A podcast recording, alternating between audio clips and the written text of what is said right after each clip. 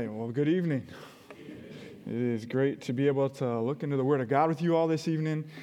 And uh, so far this week, we've really had some lessons on relationships, uh, specifically from the Apostle Paul. We've looked at Barnabas, his relationship of encouragement with him, with Silas, with John Mark, the Philippian church. Um, and really, it's been like a crash course, right?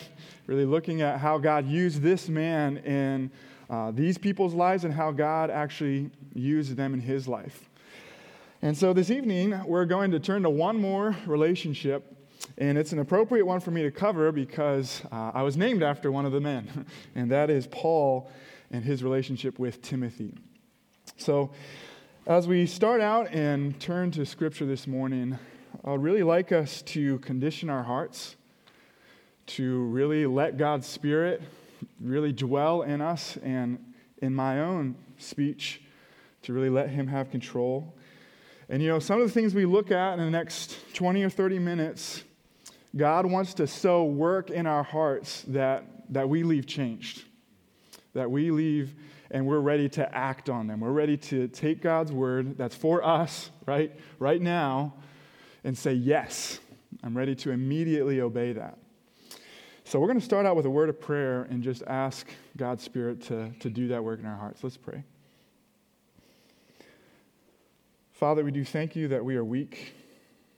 We thank you that we are, are worthless because we get to rely on your strength. We ask that you would really make much of yourself this evening and uh, that you would help us to see uh, ways that we have not been giving over lordship of our lives to you. We ask that your spirit would be at work in every heart here and that you would give us a real desire to be doers and not just hearers. And so we pray this in the name of Jesus. Amen. I'd like to ask you to turn to the book of 1 Timothy this evening. Book of 1 Timothy. We're going to be doing some kind of hopping around, but I have a lot of the, the references, or actually most of the references on the screen. So um, we'll start in 1 Timothy chapter 1. But here's the question I would like us to consider this evening. The question is this What would it look like for you to be a disciple making Christian today? What would it look like for you or I to be a disciple making Christian today? A few years ago, I approached an older gentleman in our home church because I had never had anyone really take me under their wing, get together with me regularly, share God's word, and be an accountability partner in that way, even. And, you know, the, the time I spent meeting with that fellow believer, that older believer, really did a number of things for me. It, it showed me, first of all, we were looking, reading through a book and it showed me things that I had never thought of before. Uh, it encouraged me as I was able to just talk with this gentleman who not just talked about what it was like to follow Christ, but actually lived it out uh, with his family. And it really gave me this example to follow. And, and I'm so thankful that God enabled me to, to know that man and to learn from him. But you know, this evening, God's Spirit is actually going to show us through His Word as we walk through some of these passages and examples from Paul that actually discipleship is something for all of us.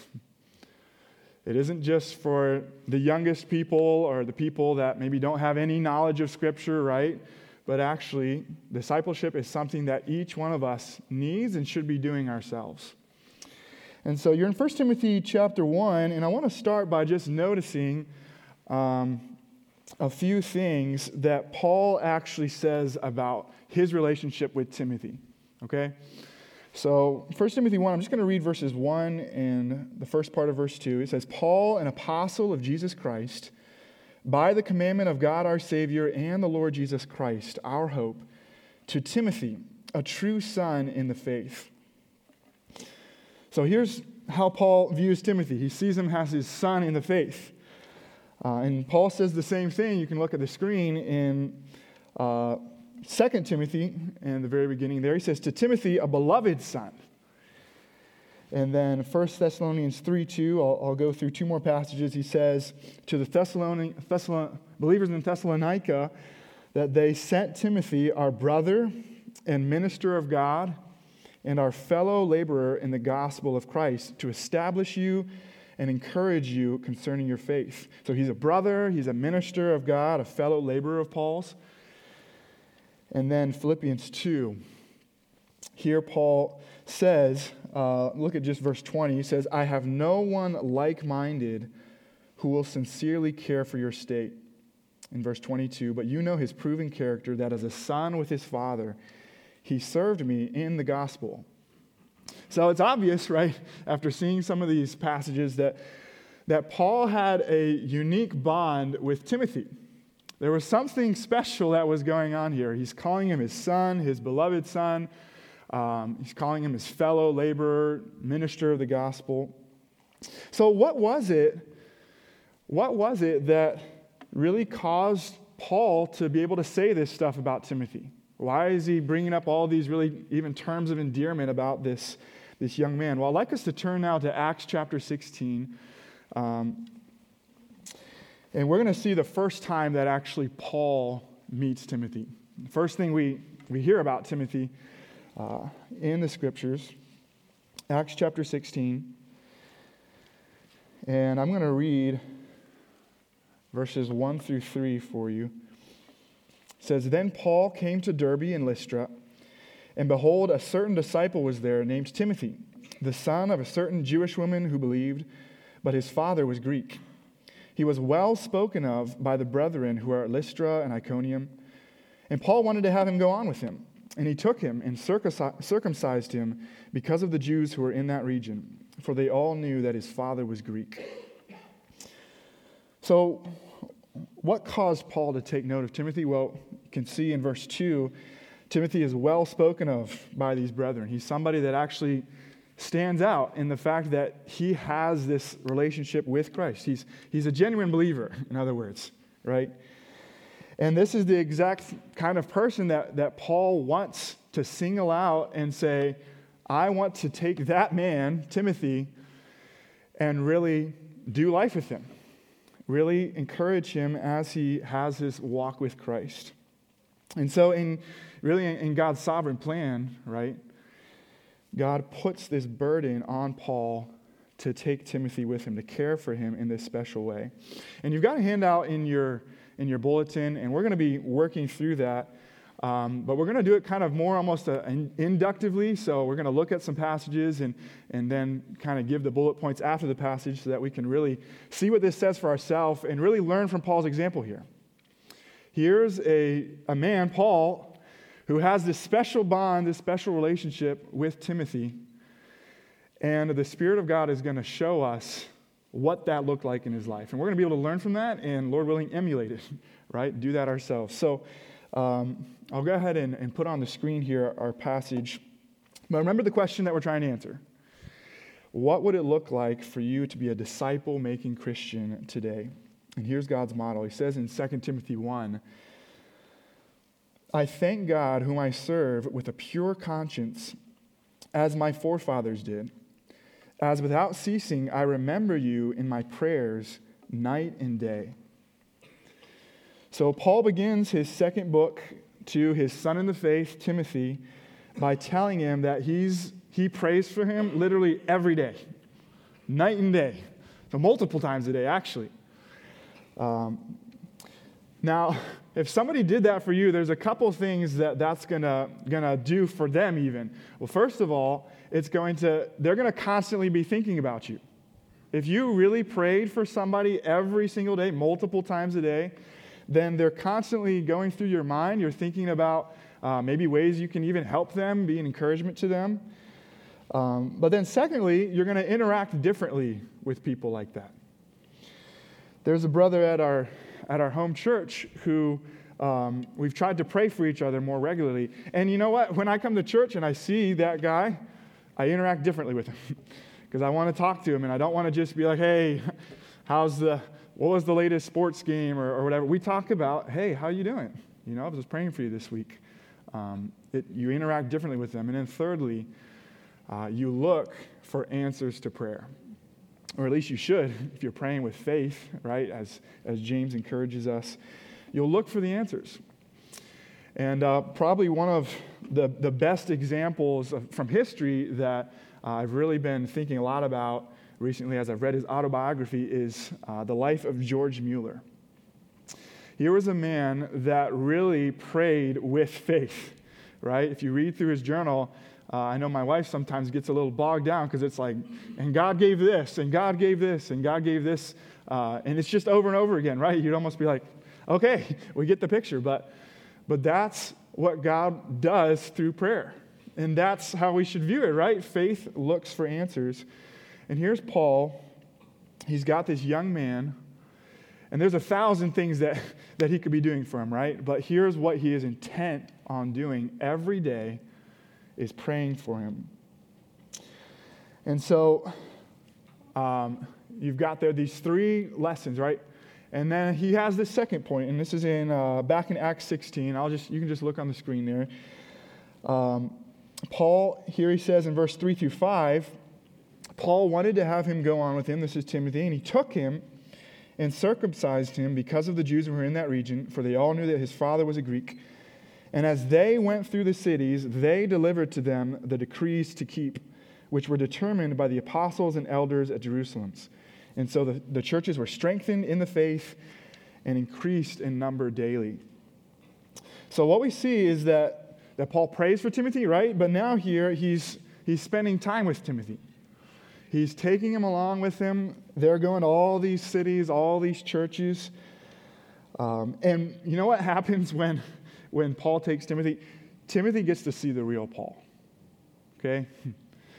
he gets to see what Paul is like in normal life, in the normal disappointments, in the normal sicknesses, times of maybe even setback that Paul experiences in ministry and even in just life.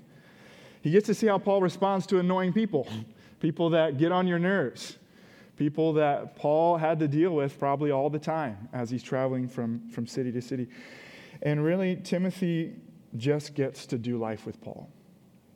That's what a disciple maker does. they take someone and they show them Christ in their life. And to tell you the truth, that kind of, of preaching is, is really way more valuable in some ways than even delivering a sermon on a Sunday night. Because you get to see whether this person is genuine or not. You get to see really what drives them, what their heart is. Do they actually have this, this walk with Christ? Um, during my, uh, I think it was after my sophomore year of college, I spent two months in Benin, West, West Africa with a missionary couple. And that was two full months, right? We're kind of out pretty primitive, and I was living in the spot right next to them. And I got to see every day what they did in the morning, afternoon, evening. I got to spend every time they did family devotions together, every evening together, every time that they went out ministering to people. And you know what? I really got to know Colin and Tina Ovenow. And that's what being a missionary is all about, but that's what being a disciple is all about. It's that kind of entire life being on display, showing people this is what it means to follow Christ. And so discipleship is this kind of this life on life relationship. And you know what? God is going to use this whole discipleship process not just to work in the person being discipled, right? It's not just for that maybe younger person or person that God's given you a burden for. Actually, that, that iron is going to sharpen iron. He's actually going to work in your heart because, you know, you do have somebody that's looking up to you. You do have somebody that, that is really respecting your life and decisions. And so, what that means is, is it's this mutual edification, as, as Romans 14 talks about. It's this, this building up of one another. And so, I'll ask you now to turn to 1 Timothy 3 1 Timothy 3. Um, and at this point, Timothy has, has been with Paul for, for different chunks of his second and third missionary journeys. But now Timothy has been stationed in Ephesus, okay? And, and he's leading this church, shepherding this flock. And Paul is, is not there, right? Because he's writing a letter to him. He's, he's far away, probably in Macedonia, uh, which is in modern day Greece. But Paul doesn't use that as an excuse to neglect this relationship. It's not out of sight, out of mind. Actually, he's going to, to be keeping up with Timothy. And in verse 14 and 15 of chapter 3, he says, These things I write to you, though I hope to come to you shortly. But if I am delayed, I write so that you may know how you ought to conduct yourself in the house of God, which is the church of the living God, the pillar and ground of the truth. So, what we see here is um, Paul actually keeping in regular contact with Timothy. Here's the Apostle Paul, and he's concerned for his son in the faith. He wants to help him, he wants to encourage him, even though he's far away, even though he's um, doing all this other ministry. He's probably, he's definitely busy right? He's not just sitting around, but he's praying for him. He's investing time. He's already investing time, and now he's, he's being intent to, to write to Timothy. And what he wants to do, right, in these verses is he wants to equip him. He wants to know, tell, tell him how he ought to conduct himself in the church. And I'm sure you felt maybe at, at certain times that, that same burden. Maybe it was uh, after you had a really encouraging time in the Word and you just really wanted to go share it with somebody, right? Maybe you wanted to write them on, text them message or send them an email. I know my wife probably knows when I've had a, a solid devotions because I'll be texting all my friends these Bible verses or encouragements. Um, and it's because it's really out of that overflow, right? That the mouth speaks or that the, the fingers text, right? Um, and so Paul He's keeping in contact, even from a distance. He's writing to Timothy. He's trying to be an encouragement. And he's giving us, again, an example of what a, Christ like disciple maker does. He doesn't forget his mentee or his disciple. He, even miles and miles apart, even months and months apart, he's keeping in contact. And this is exactly what Jesus said would be the case, or what would be on display when that's our relationship with other believers. It's by this that it's by this you will all will know that you are my disciples if you have love for one another. It's this love for Christ, right, that, that overflows into our love for other brothers and sisters in Christ. And so that's what a disciple makes maker does. And those three points, you have the, the main, right, bullet point on your handout. And there's a couple different words you could probably use to describe what Paul is doing here, maybe like relational or focused, but the word that I think best describes it is discipleship is intentional.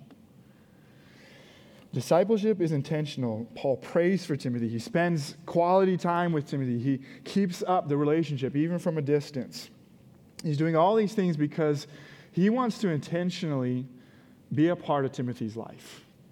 He wants to, to be able to let God's Spirit work through him so that he actually has a say in how Timothy grows and what Timothy does.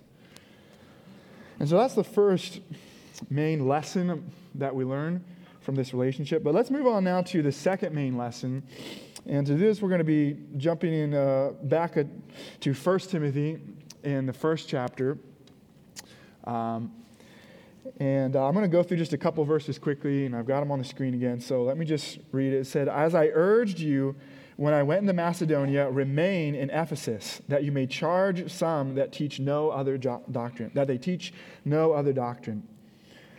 And then drop down to verse 18. He says, This charge I commit to you, son Timothy, according to the prophecies previously made concerning you, that by them you may wage the good warfare and then, chapter 2, verse 1 Therefore, I exhort, first of all, that supplications, prayers, intercessions, and giving of thanks be made for all men. And then finally, uh, verse 12 of chapter 4 Let no one despise your youth, but be an example to the believers in word, in conduct, in love, in spirit, in faith, in purity.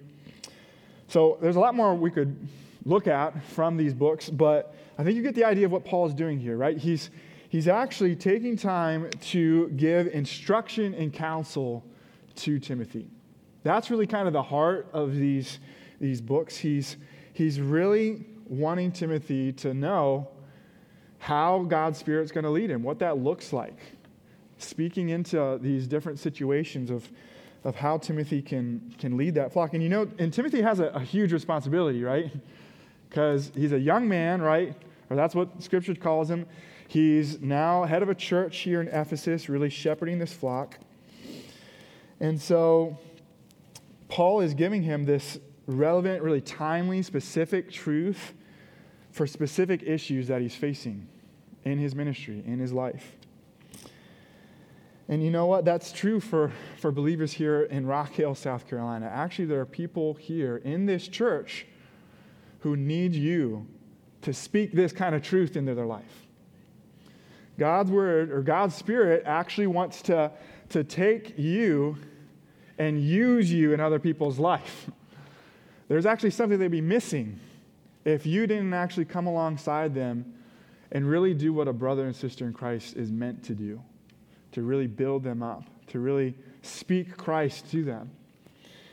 And so, as uh, as Paul does this, as he exemplifies this, this really loving but firm, uh, firmly telling Timothy what he should do, breathed out by God, we get to then go and do the same thing. We get to take these words and say, This is what this means for you, for you, this person.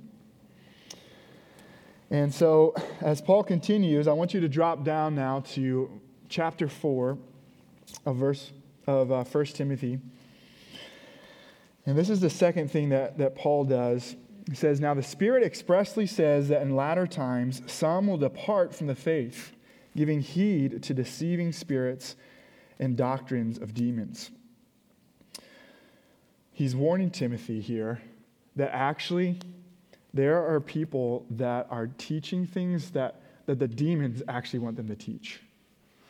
He's actually warning Timothy that there are people that that could almost in some ways come in unnoticed, like sheep's in like wolves in sheep's clothing, right? And from those people, he says in, in chapter 6, withdraw yourself. Stay away from them. Don't let them have their stay in the church or don't let them have this type of influence. He's really warning Timothy here. He's, he's telling him to watch out, be on your guard.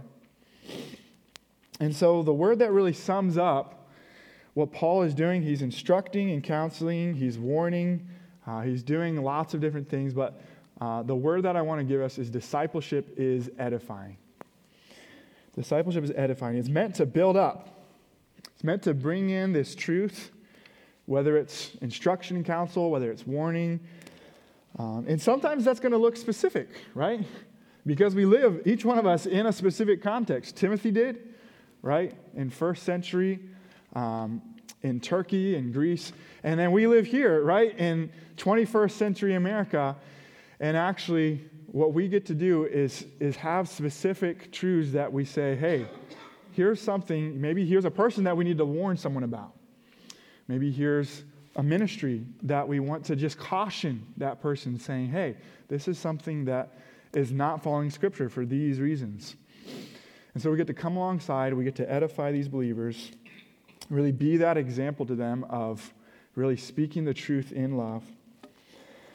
But I want us to turn now to the third and last, um, third and last main point that we can learn from, from Paul and Timothy's relationship, and it's in 2 Timothy 3.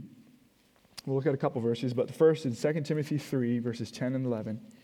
But just listen to what Paul says about how Timothy has followed him. Okay? says, But you have carefully followed my doctrine, manner of life, purpose, faith, long suffering, love, perseverance, persecutions, afflictions, which happened to me at Antioch, at Iconium, at Lystra. What persecutions I endured, and out of them all, and out of them all the Lord delivered me. So he says at the top there, you have carefully followed me in all these things in all these different lifestyle things, even, even things that are trials, tribulations. And you know, that's really what you want to be able to say about the people God has given you to disciple, the people He's put in your life to really have a, a unique bond with, a unique relationship with. You want to be able to say that they've followed my lifestyle in every area. And you know, that's kind of tough to say, right? Because what does that mean? Well, that means I need to be the example in every area. And that's not to say that, that we're going to be faultless or that we're going to just be, you know, literally like Jesus. You know, we're never going to be that. But, but we do want to have this type of relationship with Christ that says there's no area in my life I'm holding back. If you were to take a microscope and you were to look at every area, you would not find me holding on to certain things. You would not find me in the evening spending time doing things that I really know are not what I should be doing. In every area, you're actually letting God's word, letting uh, even the example of Christ speak into that situation. And I shared with the, the teens this morning in, in Sunday school how it really starts in your thoughts. It's really going to start the battle where before it ever comes outward, before you ever uh, do something, you're going to have that thought first. Maybe it's a temptation. That thought is going to first tempt you before you ever do that sin. And you know what? The same thing is true the other way around. Before you ever do something for Christ, you need to put in there, let God's Spirit put in there His Word and let Him use that um, to really lead you in every area of life. And that's the kind of example Paul's been. He set this godly example for, for Timothy to follow. And he's done it even as he's recognized that, that he's the chief of sinners, even as Paul knows that he's not just perfection, but he has been able to, to really say, to really the whole, all of us even now, as he said to the Corinthian church, to imitate me as what? As I imitate Christ. That's what we want. That's a disciple maker. And then I'll have us turn to, uh, so Paul sets Timothy an example to follow. And then 1 Thessalonians 3, in verse 1, he says, Therefore, when we could no longer endure it, we thought it good to be left in Athens alone and sent Timothy, our brother and minister of God and our fellow laborer in the gospel of Christ, to establish you and encourage you concerning your faith. So, what's Paul doing here? He's actually sending Timothy out to now go make more disciples himself. Paul has actually reproduced himself. And that's the goal of discipleship, right? You've been intentional. You've seen how God has given you a burden for somebody. You've followed up with it. You've spent time. You've prayed for them. Um, you've edified them, right? You haven't been just telling them random stuff that pops in your head. You've been telling them the truth from God's word, warning them, instructing them. And now God is actually going to take that person and he's going to use them to do the exact same thing. It's going to have this compounding effect. And that's really the, the goal of discipleship. That's the goal of missions, right? That's why we're standing here, because we want to be disciple making Christians. That's Jesus' command to us. And you know what? There's actually a power that God is offering you right now. God is actually offering you a power because He's giving you all these helps. He's giving you this example and Paul to follow, right? Paul and Timothy. He's given us so much truth to learn from and to be taught by all throughout Scripture. He's given us this command, right, to, to go make disciples.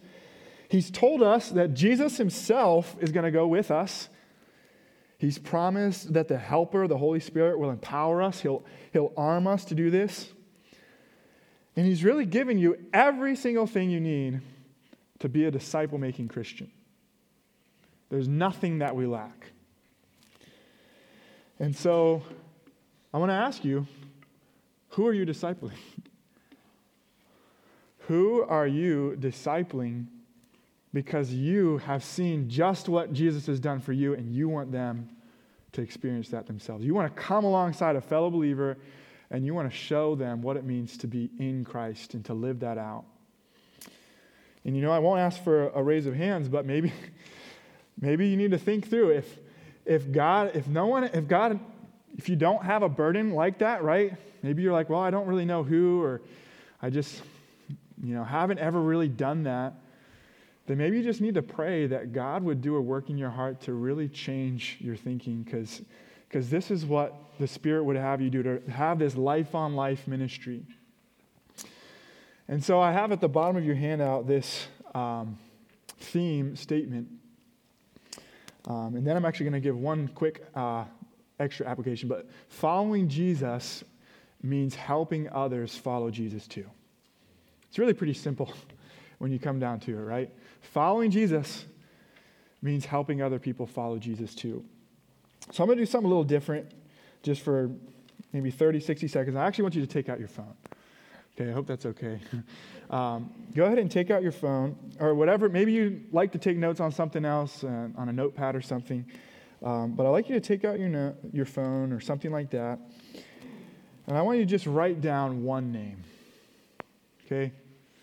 Just write down one name of somebody that you think, or maybe you need to take some time, but maybe somebody immediately pops to mind that is a, a younger believer or somebody that you've really just uh, thought about, right? And you've like, you know, I wonder how they're doing. I wonder if there's a way I could help them. Just write down one name of somebody that you could really do this for. And it doesn't have to look super intense or something.